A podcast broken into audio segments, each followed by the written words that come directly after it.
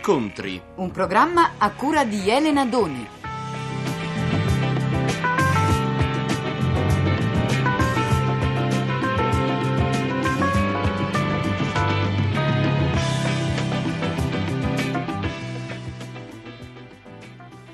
Buongiorno a tutti. Il nostro incontro di oggi è con Alberto Moravia. Moravia, oltre ad essere il grande scrittore che tutti sanno ed anche un uomo attento ai problemi del nostro tempo, è una persona che ama viaggiare. Proprio in qualità di viaggiatore lo vedremo tra poco in tv, tra qualche settimana, in un programma puntate che si chiamerà Alcune Afriche e che è stato realizzato da Andrea Anderman. Anderman è stato, forse lo ricorderete, il regista di un altro programma su un continente lontano, si chiamava Oceano Canada ed era stato scritto da Ennio Flaiano. La prima volta che ho incontrato Moravia è stata appunto nello studio di Andrea Anderman. Questa è la registrazione della nostra chiacchierata. Moravia, io ho sempre pensato che i libri, in particolare i suoi libri, fossero dei viaggi, addirittura delle esplorazioni nell'anima della gente, direi nella nostra civiltà. Per cui, quando ho visto che lei cominciava a scrivere sull'Africa, la cosa mi ha un po' meravigliato. Mi sono chiesta che cosa cerca uno scrittore come lei in un continente diverso. Ma l'origine dei miei viaggi forse ha un'origine abbastanza mh, precisa, cioè eh, io vado quasi sempre nei paesi del terzo mondo. Non viaggio mai nel nord, sì, lo conosco già il nord Europa, ma non ci vado volentieri perché mi, mi annoia la, la, civiltà moderna. Ora, il terzo mondo è appunto eh, probabilmente il mondo ancora autentico e, e, insomma proletario ecco, della terra, la parte proletaria autentica della terra. Due anni fa lei scriveva in Africa si viaggia più nel tempo che nello spazio e ha parlato anche di tuffo nel Medioevo. E che cosa ha trovato in questo tuffo? No, io volevo dire questo, che lo spazio è molto ristretto e poi francamente ormai viene quasi annullato, insomma, in cinque ore si è al centro dell'Africa, una volta ci volevano del carovane, ci si metteva un anno. Ora invece il tempo, eh, eh, si viaggia nel tempo, cioè per esempio io andai una volta nello Yemen e feci un balzo indietro di cinque secoli, perché 5, 6, 7 secoli, non so, perché era, eh, lo Yemen viveva, forse vive ancora, in una, una, precisa atmosfera che è quella del Medioevo. Quando dico Medioevo non dico perché sono oscurantisti, eccetera, ma perché pro- proprio certe cose sono caratteristiche di, di, di una situazione di 4-5 secoli fa, per esempio l'assenza della carta moneta. Tanto per dire, per esempio, non esiste altro che le monete d'argento, dico per dire, oppure il fatto che i ladri girano con le catene, insomma, incatenati, eh, che il Corano vigeva allora la legge del Corano per cui un ladro si tagliava la mano, eccetera, eccetera. Questo, e poi l'insieme della vita, eh, insomma, l'assenza completamente di automobili, gente a cavallo con la spada sotto il braccio. Questo si chiama viaggiare nel, nel tempo. In viceversa, se per esempio prendo un aeroplano e vado a Chicago, o New York, ecco, viaggio nel futuro, faccio un balzo di un secolo avanti, magari perché a Chicago effettivamente ci sono delle cose a cui forse noi arriveremo tra 50 anni, 20 anni, 30 anni. No? Vorrei citare ancora Moravia. Eh, lei ha scritto alla rivoluzione sociale ed economica in Africa si aggiungerà quella femminile che nel terzo mondo è forse la più nuova e la più sconvolgente. Questo lei l'ha scritto un paio d'anni certo. fa. È ancora valido, è ancora vero? Sì, certo. La mia impressione è questa, che, che l'emancipazione della donna ha più eh, ha una violenza maggiore, una, un maggiore slancio nei paesi, eh, nei paesi di, in certi paesi del terzo mondo, soprattutto quelli africani, che in quelli in cui c'è una storia. Cioè, nei paesi africani sono, per così dire, più nuovi per esempio dei paesi asiatici. Nei paesi asiatici c'è una lunga c'è una società che ha una lunga storia, con una società molto ben costituita, in cui la donna aveva certi doveri, certe mansioni, certe funzioni. Non dico che non avesse la stessa cosa in Africa, però eh, in un certo senso l'africano, eh, eh, tutto ciò che succede in Africa è meno istituzionalizzato che in Asia o in Europa. E perciò il passaggio da, dalla cultura arcaica, la cultura primitiva, la cultura modernissima, secondo me è più rapido, è più facile che per esempio in Asia, dove le società hanno, una, hanno una, ancora una presa molto forte. Qual è la condizione della donna in Africa oggi? Beh, dipende da, da quale donna, di, cui, eh, di quale donna si parla.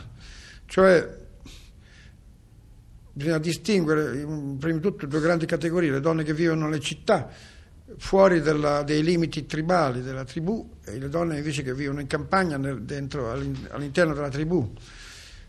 La vita cittadina uh, distrugge i vincoli della tribù e queste donne, come anche gli uomini, eh, nelle città della costa eh, soffrono di questa distruzione perché non hanno, eh, hanno perduto antichi, le antiche basi sociali e non ne hanno delle nuove. Le città sono dei luoghi di sfruttamento, eh, non soltanto delle ricchezze delle, delle, di queste ex colonie, ma anche delle, perso- delle persone proprio. Invece poi nella campagna si è conservato il sistema tribale, la tribù, e la donna lì ha una, una situazione, diciamolo pure, di inferiorità e anche di grande sfruttamento, ecco, per adoperare una parola piuttosto malfamata, cioè le donne lavorano più degli uomini in altri termini, io almeno ho avuto questa impressione, sono stato varie volte in villaggi sperduti proprio dell'Africa, gli uomini stavano senza fare niente, le donne non, non facevano che lavorare. Beh, alle volte succede non solo in Africa, comunque. Um, volevo chiederle un'altra cosa. C'è qualche luogo in Africa che lei ha amato particolarmente? Sì, ce ne sono molti luoghi che mi sono piaciuti molto. Eh, non so adesso. L'Africa, l'Africa orientale è la, è la parte più bella dell'Africa, in senso assoluto proprio. Il Kenya, l'Uganda il, ehm, la Tanzania, sono tre stati in cui c'è la maggiore, cioè la bellezza della natura è veramente insuperabile. E lì appunto io mi ricordo di aver visto dei luoghi stupendi, soprattutto in Uganda, nella regione dei Grandi Laghi, che non, i Grandi Laghi non sono belli, però sono forse qualcosa di più che belli, sono molto affascinanti. Da qualche tempo ci sono parecchi europei che vanno a vivere, quantomeno a passare i mesi freddi in Kenya. Lei ha mai pensato di vivere fuori d'Italia? Sì, anzi avrei voluto farmi una casa, ma non me la farei nel Kenya, me la farei nel Chad, che mi pare una delle regioni più interessanti dell'Africa. Ma non lo farò poi, naturalmente. Ma evidentemente eh, sì, hanno ragione, perché io sono stato, per esempio, mh, mm, due o tre anni fa, non mi ricordo più quando, andai in Uganda, poi mh, Dopo l'Uganda andammo con mia moglie a passare Natale a, Malindi.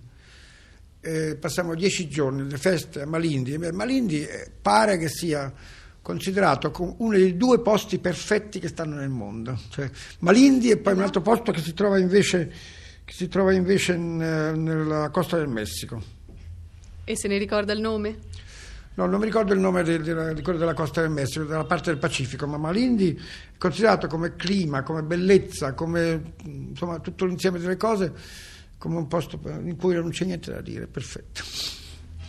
Volevo chiederle come è nato questo progetto di programma televisivo e chiederle se questo rappresenta l'inizio di un suo scrivere, eh, di un suo creare, non più con la penna ma con la macchina da presa. No, io non, non, non penso che scriverò mai, come lei dice giustamente, del resto, con la macchina da presa, perché mm, mi è stato anche chiesto, perché mi sembra che la letteratura sia già abbastanza, è una cosa molto difficile fare anche il cinema. Sì, in teoria mi potrebbe piacere fare il cinema, dovrei farlo altrettanto bene che la letteratura, allora mi pare una fatica eccessiva. Poi no, c'è un punto importante sopra il cinema, è che richiede una dispersione, cioè che io non, non, mi sento di affrontare, mi piace stare solo ogni tanto. Ecco. Invece l'uomo che fa del cinema sta tutto il giorno, tutto il giorno con della gente. Ecco, questo eh, mi fa venire in mente, ho letto di lei eh, che lei scrive, lei lavora soltanto metà della giornata sì. e l'altra metà della giornata la passa con la gente. Mi vuoi raccontare un pochino più precisamente come vive? Io vivo così, che mi alzo la mattina alle 7. E,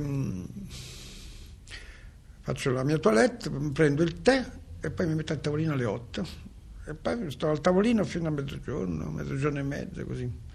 E dopo non faccio più niente, fino al giorno dopo. Che rapporto ha con i suoi amici? Quanto tempo dedica all'amicizia?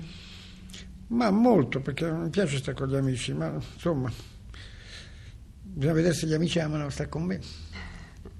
Questa mi sembra una, una, nota di modestia forse eccessiva. Comunque, volevo chiederle ancora: ascolta la radio, vede la televisione? No, la televisione non la vedo mai, la radio non la sento mai, né l'uno né l'altro. Mm, leggo, leggo oppure anche non faccio assolutamente nulla, perdo la giornata, perdo il tempo, perché effettivamente dopo quattro ore di lavoro insomma, di, a tavolino, insomma, diciamo pure una parola un po' presuntuosa, creativo, no? ci si sente veramente stanchi. Allora mm, si desidera soltanto così mm, rilasciarsi un po'. Leggo, leggo, vado a spasso, vedo qualche persona. C'è qualcosa che la diverte, che la fa ridere? A me mi divertono, il lavoro mi diverte moltissimo, la letteratura mi piace moltissimo, io sono un letterato di mestiere e anche per passione, poi mi piace molto il cinema, per questo faccio il critico cinematografico, non lo faccio mica per se non avessi un piacere andare al cinema non, non, non, fare, non, fare, il critico cinematografico. Poi mi piace molto viaggiare, mi piace la natura e poi mi piace sì, gli uomini in generale, conversazione. Volevo chiederle, mm, la cultura da un po' di anni si esprime anche in forme diverse da quelle tradizionali, certamente il cinema è una forma nuova di cultura, ma adesso anche la canzone, anche i fumetti, naturalmente non parlo di fotoromanzi, parlo dei fumetti mm. più intelligenti, più mm. impegnati, sono uh, forme di cultura che lei segue, che la interessano? Ma vede, la, questione, la parola cultura eh, aveva nella vecchia accezione italiana umanistica un senso molto ristretto quando si dice una persona colta si dice una persona con un'enorme libreria dietro le spalle. Oggi sappiamo che cultura è tutto, no? Anche, so, anche il modo di ballare in una, in una dancing qualsiasi, in una balera è un modo culturale, sono cose culturali. Perciò sì, tutto è cultura. No? Praticamente non c'è nulla che non sia culturale. Da poco sono cominciate le scuole e tutti parlano dei mali e qualcuno dei rimedi per la scuola italiana. Qual è secondo lei la carenza più grave della nostra scuola? Ma io sa, sono stato pochissimo a scuola, cioè ho la licenza ginnasiale soltanto che presi poi con lo scappellotto, come si dice, perché non ero preparato, ero molto malato, me lo diedero proprio perché in considerazione del fatto che ero malato. Dunque, io ho fatto alcune riflessioni sono arrivato a questa conclusione, che le scuole elementari sono necessarie per, per, imparare a leggere, a scrivere e a fare i conti. Poi abolirei completamente le scuole medie, che non servono assolutamente a niente, forse servono soltanto a impedire che i ragazzi vadano per le strade, si diano altre cose, insomma, facciano delle esperienze antipatiche, eccetera. Però non servono a nulla, perché tutto quello che si impara alle scuole medie si dimentica subito dopo quando si va all'università. L'università la manterrei perché lì veramente una persona fa la sua scelta. Cioè, in altri termini, mi sembrano necessarie le scuole elementari e l'università. A questo punto devo confessare che il primo incontro con Moravia mi ha messo piuttosto in soggezione. Lui mi chiese bruscamente cosa vuol sapere. Premetto, io non avevo mai conosciuto personalmente Moravia prima di quell'incontro nello studio di Anderman che dicevo prima. Quindi io registrai in tutta fretta la mia intervista e credetti che la cosa fosse finita là, mi preparava a togliere il disturbo, come si dice. Invece Moravia mi trattenne a chiacchierare ancora un'ora ed è superfluo dire che le opinioni di Moravia sono tanto originali quanto affascinanti. Abbiamo parlato quindi di molte altre cose, tra l'altro della gioventù, che lui considera l'epoca più infelice della vita, della guerra, del periodo della guerra, quando dormiva su un letto di foglie, del clima culturale in cui nacque il suo primo libro Gli indifferenti, che ebbe un enorme successo e nonostante questo vendette appena mille copie. Poi Moravia volle riascoltare l'intervista e così ho conosciuto anche la sua casa sul Lungotevere, dove vive insieme a Dacia Maraini e da due segugi, Pinolo e Mulino. Uno è un trovatello, Pinolo. Moravia è una persona estremamente curiosa della gente e mi ha fatto un sacco di domande anche sul mio conto, per cui ad un certo punto da intervistatrice mi sono trovata ad essere intervistata io stessa.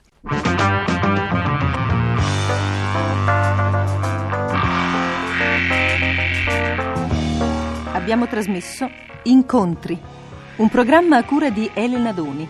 È intervenuto Alberto Moravia.